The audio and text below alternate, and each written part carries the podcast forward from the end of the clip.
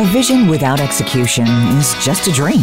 Welcome to Transformative Experts with Chris Elias. Like the show title says, Chris speaks with transformative experts and business leaders who share their successes, failures, and leadership tips that will help you transform your business into a success story. Now, here's your host, Chris Elias. Good morning, everyone. Welcome to Transformative Experts. Today I have with me Donato Tramuto. Donato is a well-known global health activist, been around doing his thing for quite a while. He's former CEO of Triviti Health and founder of Health eVillages, as well as the Tramuto Foundation, and an author, among many, many other things. So welcome, Donato. Great to be here, Chris. Thank you for having me. So I am kind of curious, your bio describes you as a global health activist, among many, many other things. And I'm kind of curious what that means and how does one become a global health activist? Well, it's interesting. I don't think I ever set out to have that description of my work get assigned to me. However, I think that is probably what has been much of my motivation, is not to look at titles. And, I have a saying, you rent your title, you own your dignity.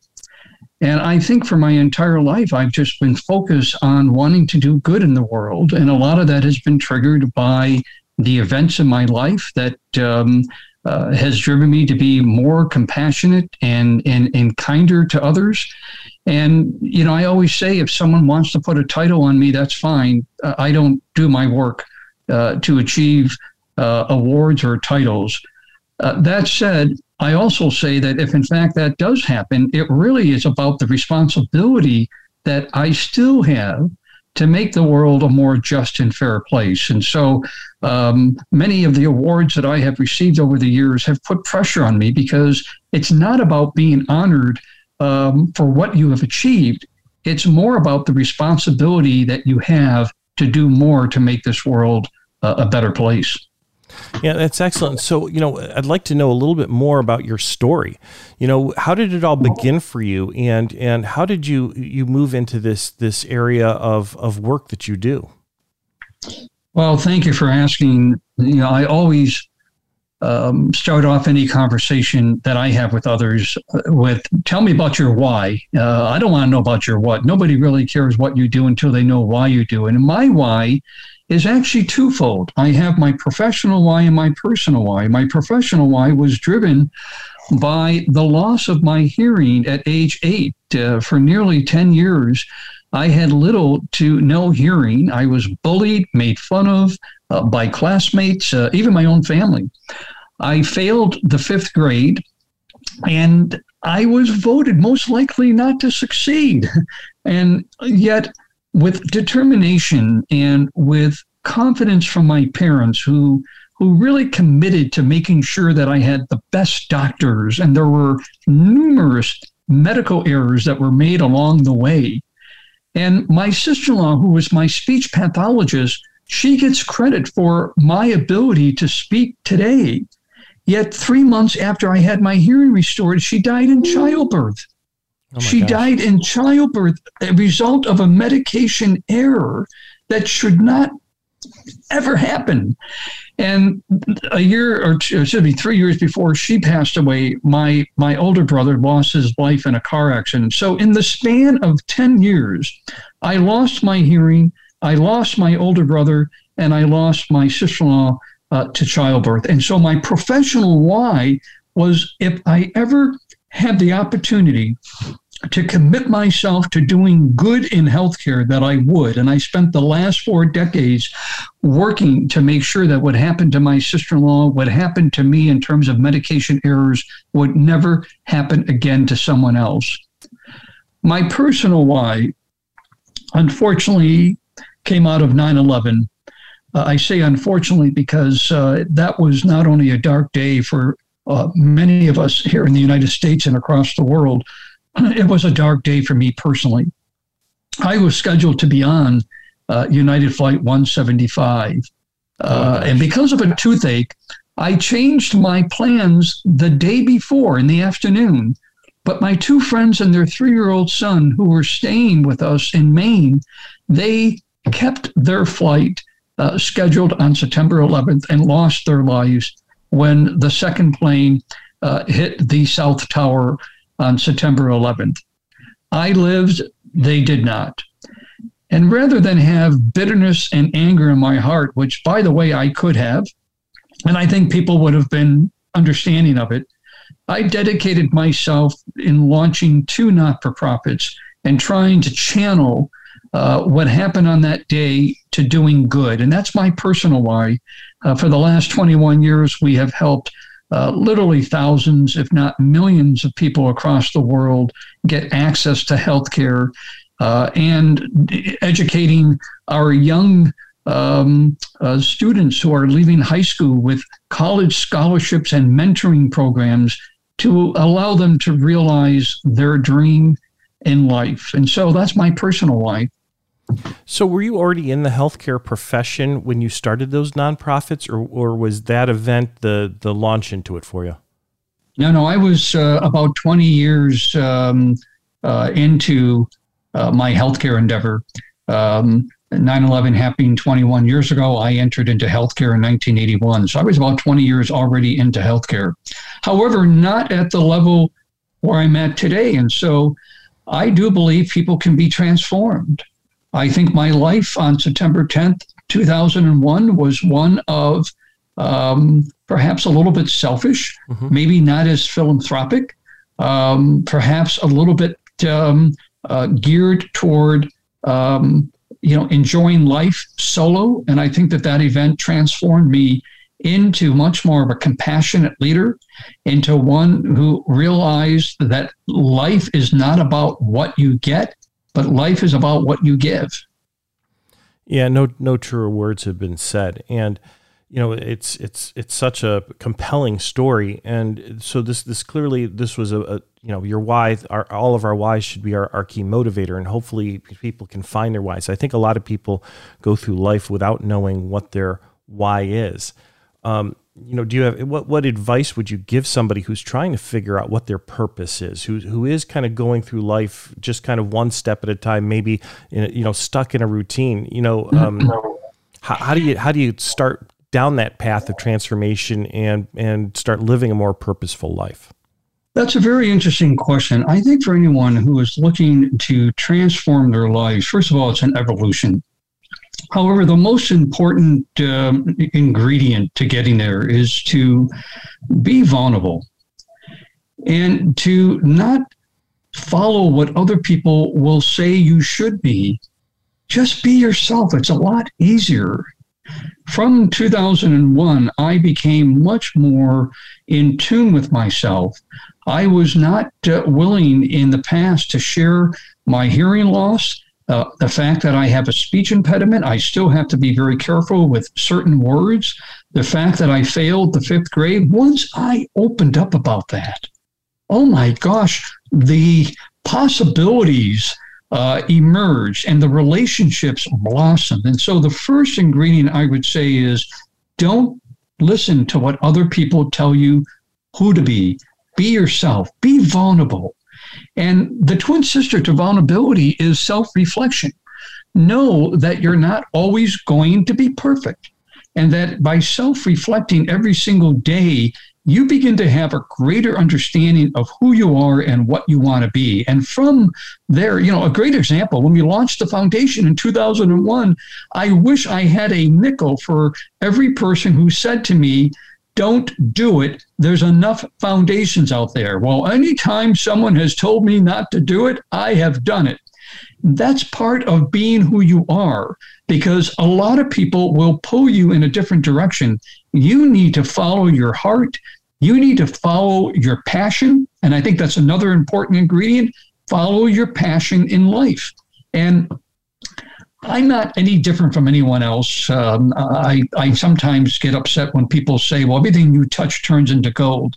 No, it's because I'm determined. When I have a belief in something, when I have a passion for something that I want to do, I give my 1,000%. And that's what I would recommend. Be vulnerable, have self-awareness, and be who you are, and don't let anyone else pull you in a different direction.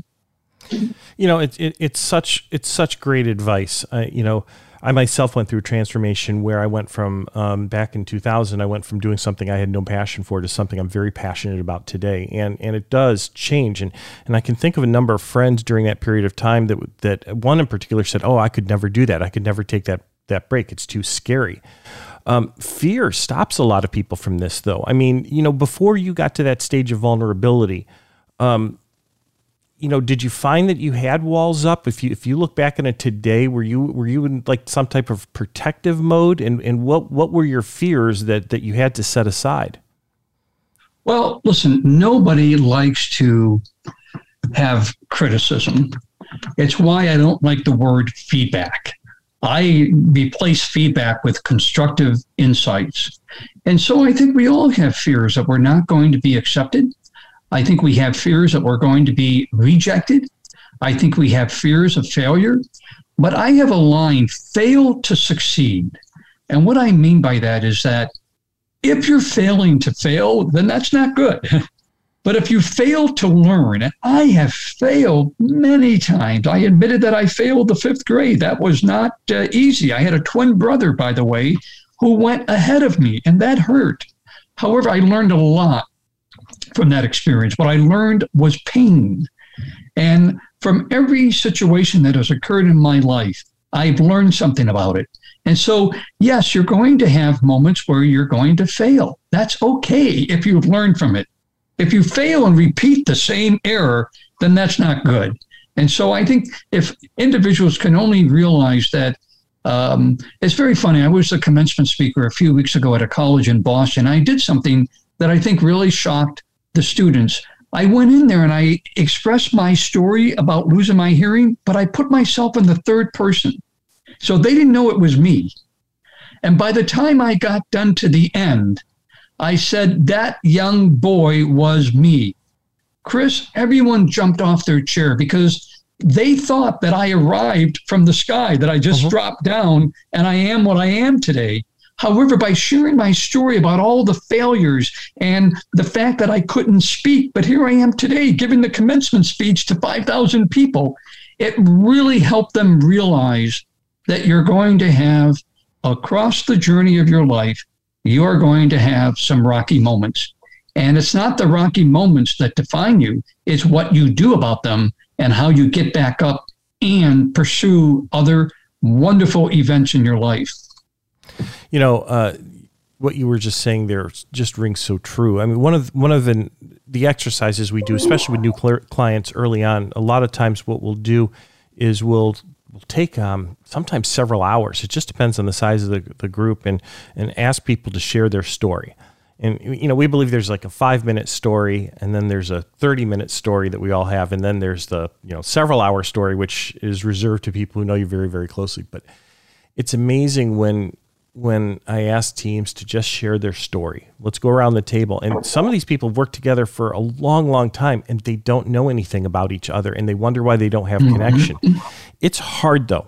It's hard to be vulnerable and put all of that out because of the fear of criticism, because of fear of how people would think. And yet it's the greatest thing you can do to create connection.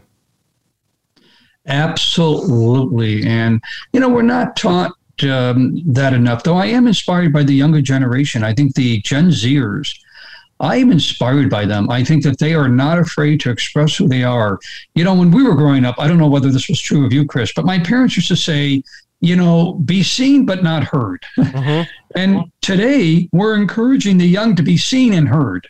And I think that that is great. And I think that, you know, we're going to see a generation of young people expressing themselves, speaking up for what they see as right or wrong. And I think that that is terrific. And I do see the tide changing, that the younger generation will be much more innovative and bolder in terms of what they pursue. I mean, we talk right now about the great resignation. I don't think it's a great resignation. I think it's the great reflection. People are reflecting on their lives at a level that we have never seen, at least in my lifetime. Yeah, it's about a tremendous shift that's going on. Well, you know, I want to keep exploring that comment, but we're already to the end of our first segment, so we're going to just take a couple of minutes and take a break, and we will be back in just 1 minute. It's time to transform your business with the help of The Execution Culture, co-written by your host, Chris Elias. Make your company smarter, faster, and stronger with real-world advice on culture, leadership, and execution. The Execution Culture, available now on Amazon. Is your company or team struggling to achieve the results you would like? Optimize your life, your team, and your organization through clarity, purpose, and action. At Nexecute, we have over 100 years of combined experience leading organizations and coaching individuals to achieve their vision. We design a customized approach to ensure successful execution and optimize your results. Connect better, grow better. Take the next step and give us a call for a free consultation with your host, Chris Elias. 888-378-8808. That's 888-378-8808.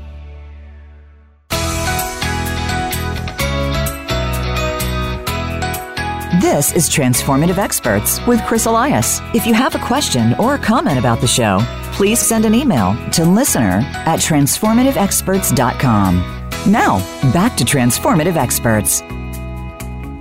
And we're back with Donato Tramuto. So just before the break, we were talking about your inspiration of Gen Zers, and I laughed when you said that as we were growing up, we were taught to be seen and not heard. I can still hear my uncle say that. Children are supposed to be seen and not heard. Go sit in the corner, kind of thing, you know.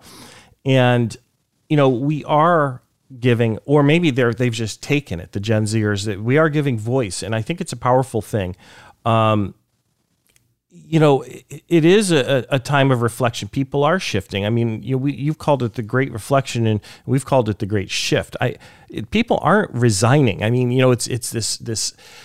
That's almost sounds like an excuse that companies want to use to talk to why people are leaving their company, and what they're missing out on is these people are not resigning. They're changing their life, changing their path. And, well, I think what's happened here, by the way, you know, Chris, this isn't, you know, many people think this is a result of the pandemic. I disagree. I think this was happening before the pandemic.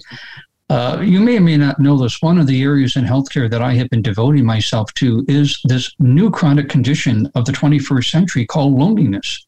Yes.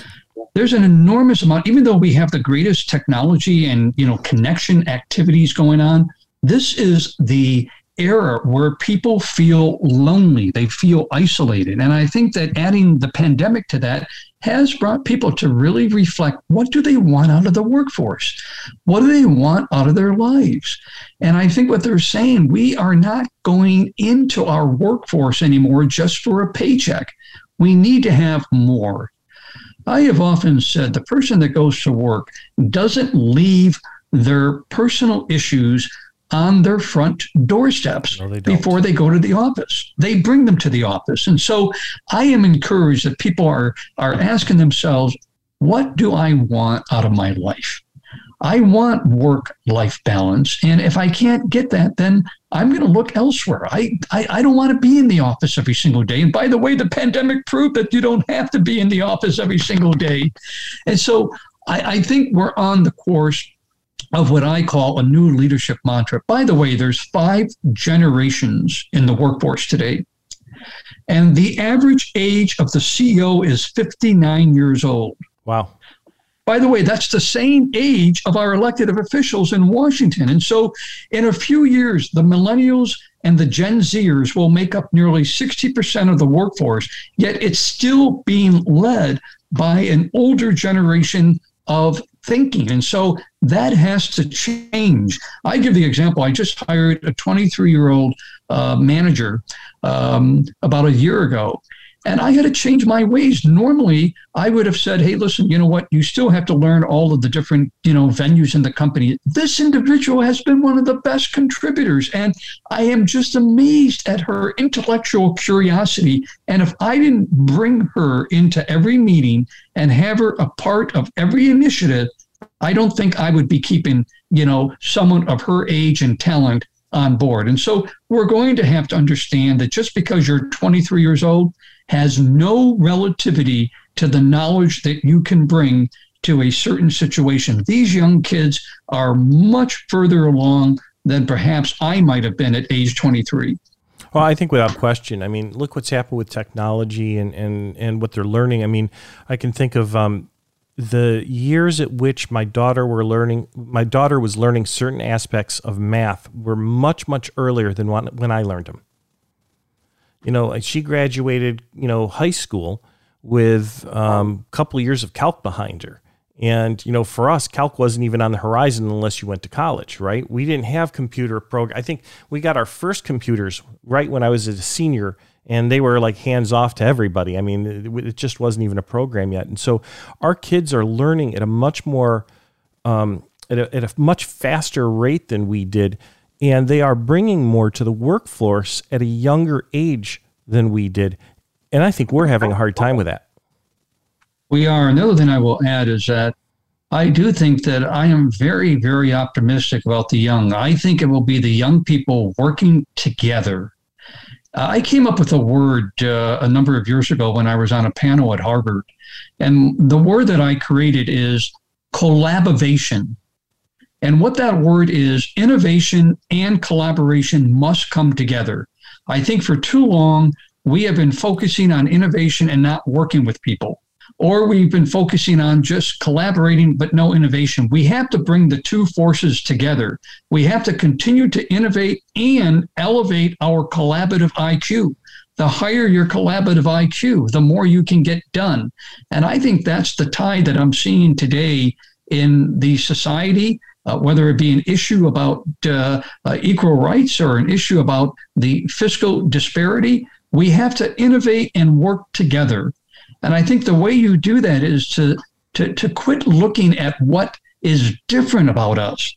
There are so many things that are really common among ourselves. If you take the time, for example, to ask somebody about their life like you did today, well, you learn that, you know what, I have cancer and I didn't realize that you have cancer. And before you know it, you're talking about what it felt like to be diagnosed with cancer. And so you begin to find the common denominator. And I think that's what we need to educate our young people is let's stop focusing on what separates us and let's focus on what is common in our stories. So, you know, I guess as I think about this, I mean, you know, let's face it, you know, you know, whatever your media source you listen to, whatever, everything seems very divisive today. You know, it's pulling people apart. And yet I believe there's a lot of good intent. I mean, there's a lot of desire to do just what you're saying.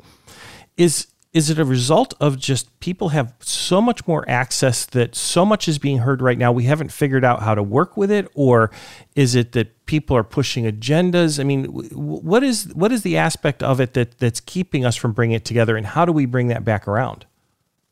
I think very quickly, we have not listened to understand.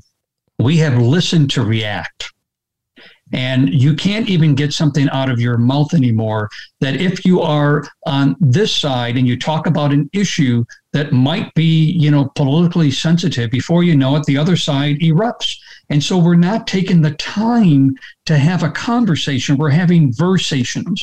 Yes. And I think until we get to the point where we can listen to understand, I want to thank you. You listened to my entire story today.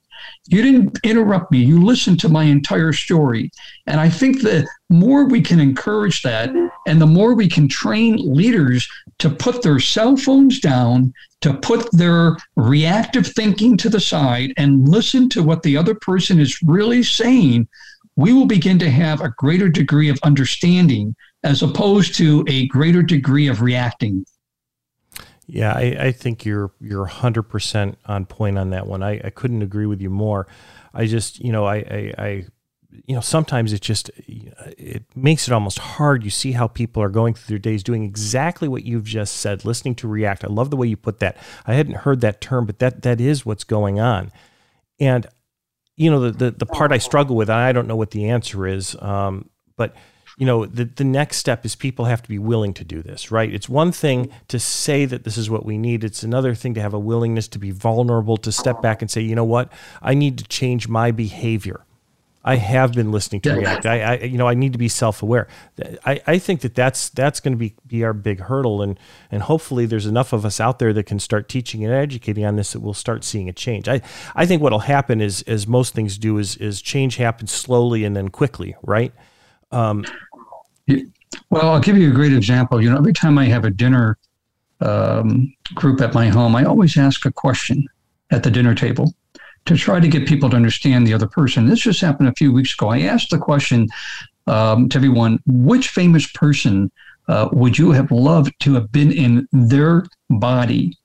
Well, we went around the table and somebody had given a name and the other person reacted. They never took the time to understand why they felt that. And I said, okay, everyone, this is a great example of what's happening. Now, to the other person's credit, they were able to learn what they had done wrong, is that they had given their answer. Everybody listened. When this person gave the answer that they didn't like, they reacted, and it changed the entire tempo of that conversation. So I do think people can be trained.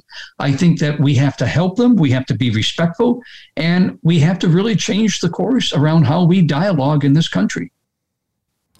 So your book, The Double Bottom Line, which really just came out recently. And I apologize, I haven't had a chance to read it yet. I just got my copy not too long ago, and I'm looking forward to cracking it and getting in. I'm an avid reader of books like this. Do you discuss this in that book?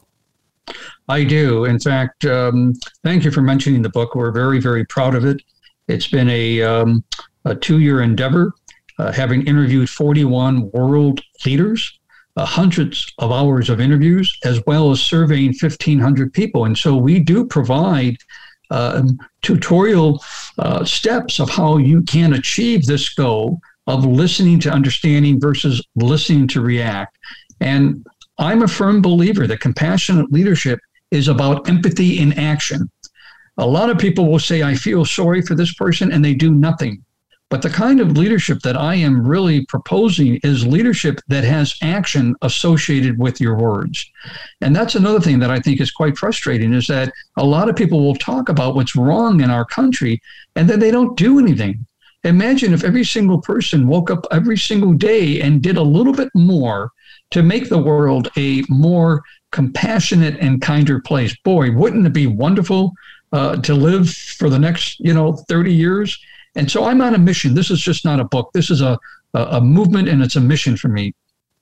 So, there will be some that will argue that, leaders of organizations, they need to be, hard-nosed. They need to be driven, or I don't know. I'm trying to come up with some of the other words that might. And, when you take a word like compassion and add it to leadership, there's going to be people that are uncomfortable with that. You're not talking about weak leadership, though.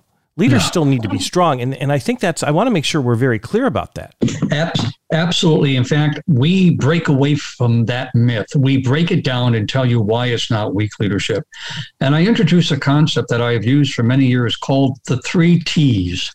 That if you practice the 3 T's, you get to the tough part, but you do it in a way that really builds trust. And the 3 T's are: use tenderness first. What you did here today, asking about my story, is a tender approach to getting to know me. Well, you immediately got my trust.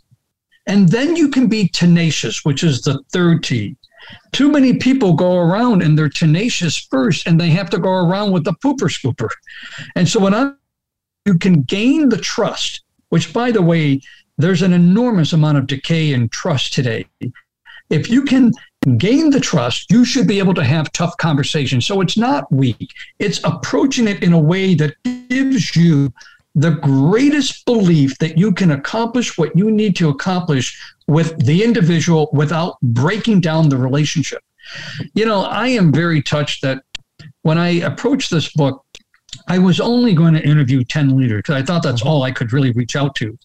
41, nobody said no to me. And I think a lot of it was because I practiced the 3 T's in my relationship with them.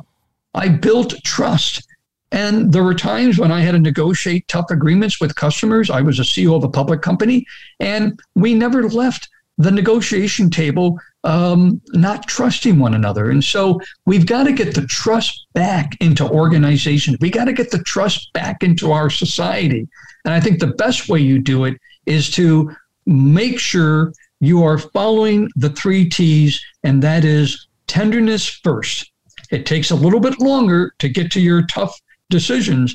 However, you have a sustainable relationship that you have built along the way. You know, back to the kind of the Great Resignation or the other terminologies that we were using, you know, as I think about it, and when I'm looking at people that are leaving companies right now, leaving my clients, or I talk to friends who are leaving their clients, you know, there's an old saying, people don't leave companies, they leave managers, et cetera.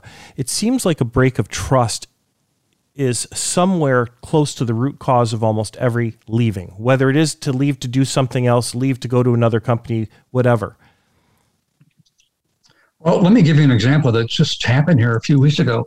One of our scholarship laureates joined a consultancy firm, and 5 weeks into his job, his boss wanted him to work on a Saturday. And he said, I really can't, you know, my friend's getting married next week and I'm having a bachelor's party for him. I'm more than happy to work on Sunday. I just can't work on Saturday. Do you know what the boss said to him? He said, you are worthless. I don't even know why I hired you. I don't know why I'm paying what I'm paying you. Well, he called me and I said, reflect on this for a second. If he's doing this 4 weeks into your job, that's not going to change. By the way, he was the founder of the company, and he left, as did five other partners. And so my point is, there still is this hierarchical, I'm the boss, you're going to do it my way type of approach to leadership. And that's not going to work. So this boss used toughness first. It was passive aggressive behavior, but he ruined the employee's entire weekend. Even the party that he had on Saturday, he couldn't enjoy. By the way, he did work on Sunday and got the job done. And so my point is, that's just not going to work anymore. And for anyone who believes it's going to work, you're going to lose employees and your reputation is going to be tarnished. You know, it's funny. I was talking with a couple of the friends that that are writing some, you know, in the process of writing some different books also. And, you know, we're all just brainstorming and came up with this idea. Maybe we need a book called Stupid Leadership, but then that's an oxymoron because you don't have leadership with what some of these people are doing. Anyway, we're already up to our second break, so we have to take one more break. And, you know, stay tuned. We will be back in just a minute. Keep the conversation going. Follow your host on Instagram @ChrisEliasOfficial and on Facebook and Twitter @TheChrisElias to discuss your own business transformations and get real-world advice on culture, leadership, and execution. See you there. It's time to transform your business with the help of The Execution Culture, co-written by your host, Chris Elias. Make your company smarter, faster, and stronger with real-world advice on culture, leadership, and execution. The Execution Culture, available now on Amazon.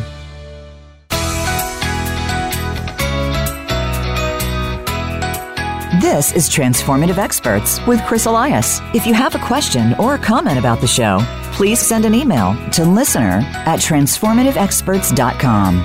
Now, back to Transformative Experts. And we're back one last time with Donato Tramuto. So, Donato, just before the break, we were talking about, I was joking, stupid leadership, but you know, that old school command and control managerial type leader still exists in a lot of forms out there.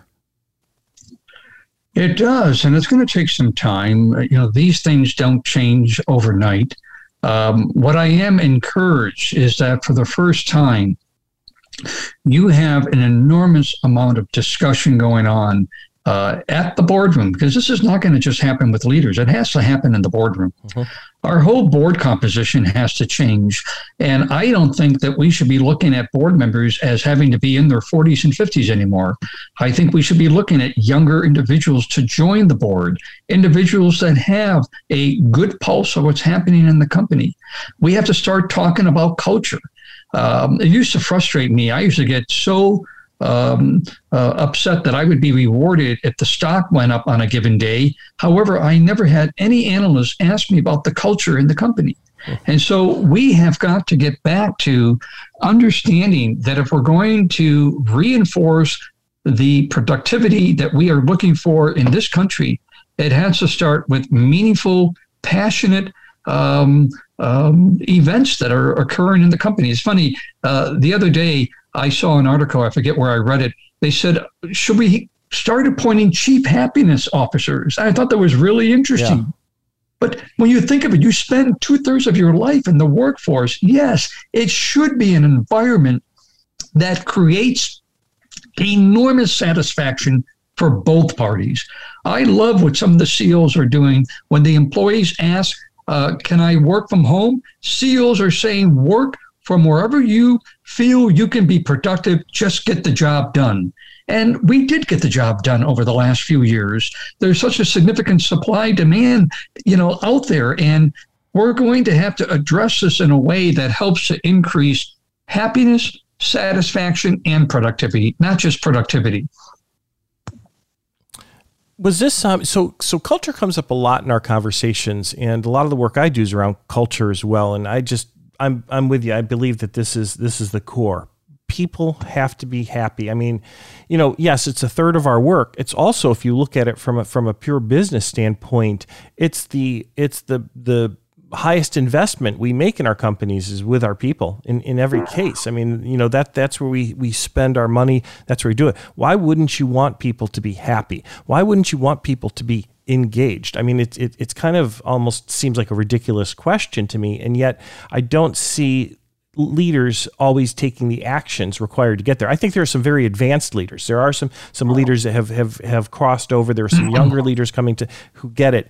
And yet there are some who resist. Having said all of that, with these 41 leaders that you interviewed, was culture a common theme? I mean, tell me about some of the common themes you came across and what drove success for them.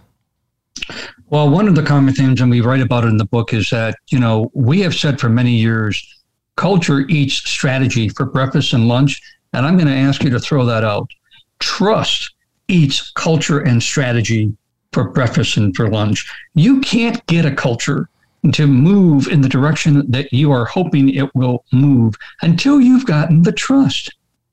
And I give an example of when I was appointed CEO of a public company, one division was making a lot of money, one division was losing a lot of money. Well, when you add the two together, you're not profitable. And I could have shut down that subperforming division and the market would have rewarded me. No, you know what I did? For 6 months, I went around and met with the several thousand employees in the company. I wanted to understand, were we competitive? What would they do? I did something, Chris, that had never been done before. I paid a company $25 million to take the division. I couldn't even sell it for $1. But I came up with that idea after speaking to the employees, and we didn't lose one employee. There wasn't one bitter reaction. The stock went up. And so my point is, I got the trust from the employees first, and then I started to define the culture. Too many of us, when we get appointed to our executive level position, we pull the 90-day manual out, and it says what? Define the vision, mission, values. But we didn't get the trust, and so we think it's all sticking. You don't marry your spouse on the first hour you meet the individual. You develop trust over a period of time, and then you define what you want your lives to look like. And so we're getting back to understanding how important trust is. But keep in mind, I go back to what I said earlier. The average age of a CEO right now is 59 years old, which means that they have been trained by individuals who were in the university college system in the 50s and 60s. Yes. So now we're seeing this change. By the way, I am so pleased we have one university that's taken the book, and they're going to develop a leadership curriculum, and they're going to offer a digital training. You'll have to pay for it, but you'll get a digital training in 6 to 10 hours, and you'll get a certification, a certificate from the university for completing the course. I thought that that's terrific, because we don't have any lessons on compassionate leadership. So can we name the university? Absolutely. Boston University. I mean, because heck, that's a program I'll look up. Yeah. Boston University School of Public Health is now going to convert the book into a curriculum. And we have two colleges that are right behind Boston University School of Public Health. And so this is just terrific that their deans have read through the book. They see value in it. And it's going to help a whole new generation of leaders to understand how to be compassionate. I want to share with you an interesting story. During COVID, I was coaching this one executive who shared with me a story. He wanted to get this purchase order signed. And so he called the executive from the company that he wanted the signed document from. And the executive started off from the other company with, you know what, my wife has COVID and so do my children. Do you know what the business executive did? He said, oh, I'm sorry to hear that. When will you get the purchase order signed for me? He never got it signed. And he asked me, what did I do wrong? He didn't know that it was okay to postpone that and just have a little bit of feeling and compassion. Harvard Business Review did a great study. 80% of leaders want to be compassionate, but they don't know how. Yeah. And that's what this book is about. It's going to help people like this executive that I shared with you, that it's okay to get into a topic that perhaps 40 years ago you would not have gotten into. You might have wanted to ask, is there anything I can do for your family? I think about, growing up, even in our family business, how much compassion there was in our leadership. I mean, we had an open door policy. Now, we had two founders that, grew up in the Great Depression and, never went to college and didn't have two pennies to their name and built a very, very successful large business. And yet it always felt like a small business. My dad knew every person by first name on the warehouse and our production floors throughout our offices. I mean, it was just loved by everybody, and it was all because of that compassion piece. And I don't know that he would have ever said that, or my uncles would have ever used the word compassion back in those days in their language. But that's what it was. I mean, it was a connection that was there. And when my dad died and my uncle left and whatever, there was a huge shift in the company. I left the company and it changed. That compassion went away, and it changed the culture forever. Yeah. And I think there has been so much that has happened in just the last 2 years. Yeah. There's been a lot that's happened in the last 10, 20 years. And I do think that leaders need the tools. They need the skills to be able to practice this kind of leadership. And so I chuckled when I saw this article about perhaps maybe we should be changing the HR to a chief happiness officer. That's not necessarily a bad, recommendation. We need to give the executives the tools. And by the way, there's a lot of data in the book that I think will help leaders. This is not the advice according to myself and 41 other leaders. There's some rich data that really supports many of the topics that you and I are discussing here today that I think will really give some credence to anybody that might have doubts on this. Yeah, it's such good stuff. We've got a couple minutes left. Your stories are so great, and so you talk about the different tools, and you've got some good stories. I wonder, is there a specific tool while we've got a couple minutes that you want to that you can highlight for us? If I've got a leader listening to this, thinking exactly what you just said, I would like to show more compassion, but how do I do that? How do I do that? Not look weak? How do I do that and still build my organization? What would be your let's say your one bit of advice or thing that they can start putting into practice right now? Read the book. And the other I would say is that we have created a whole website around this. So they can go to my website, donatotramuto.com. We have various podcasts that have been developed with other leaders. There are tools that they can access. And when the Boston University School of Public Health curriculum comes out, we'll have it up on the website. And so I think that the tools are there. You're going to have to devote the time and the commitment to reading and studying up on this topic. That last comment, I want to highlight it and reiterate it. you have to devote the time. You have to put energy behind this. You know, there's really no kind of tool or leadership trait or anything that you can just turn a switch and put into action, you know, in the next 5 minutes. It just doesn't happen that way. You have to do some internal work and some hard wiring. Absolutely. Listen, I remember seeing a poster a few years ago, and I forget who owns the quote, but let me certainly give you the quote. When you're through developing, you're through.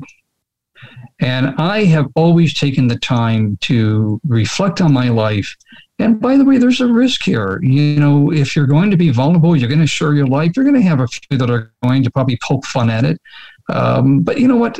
I'm a firm believer that I'm not in this, you know, to get upset by the minority. I'm in this to really help the majority. And so, by the way, the last thing we haven't talked about is, why is this good for you to practice compassionate leadership? You feel better. No leader likes to go home at night knowing that they may have messed up in a conversation and they just were too stubborn to admit that they might have been wrong, and they did not apologize. They go home and they take it out on their family, or, you know, they don't want to watch TV that night, or they're not happy. And so you feel better.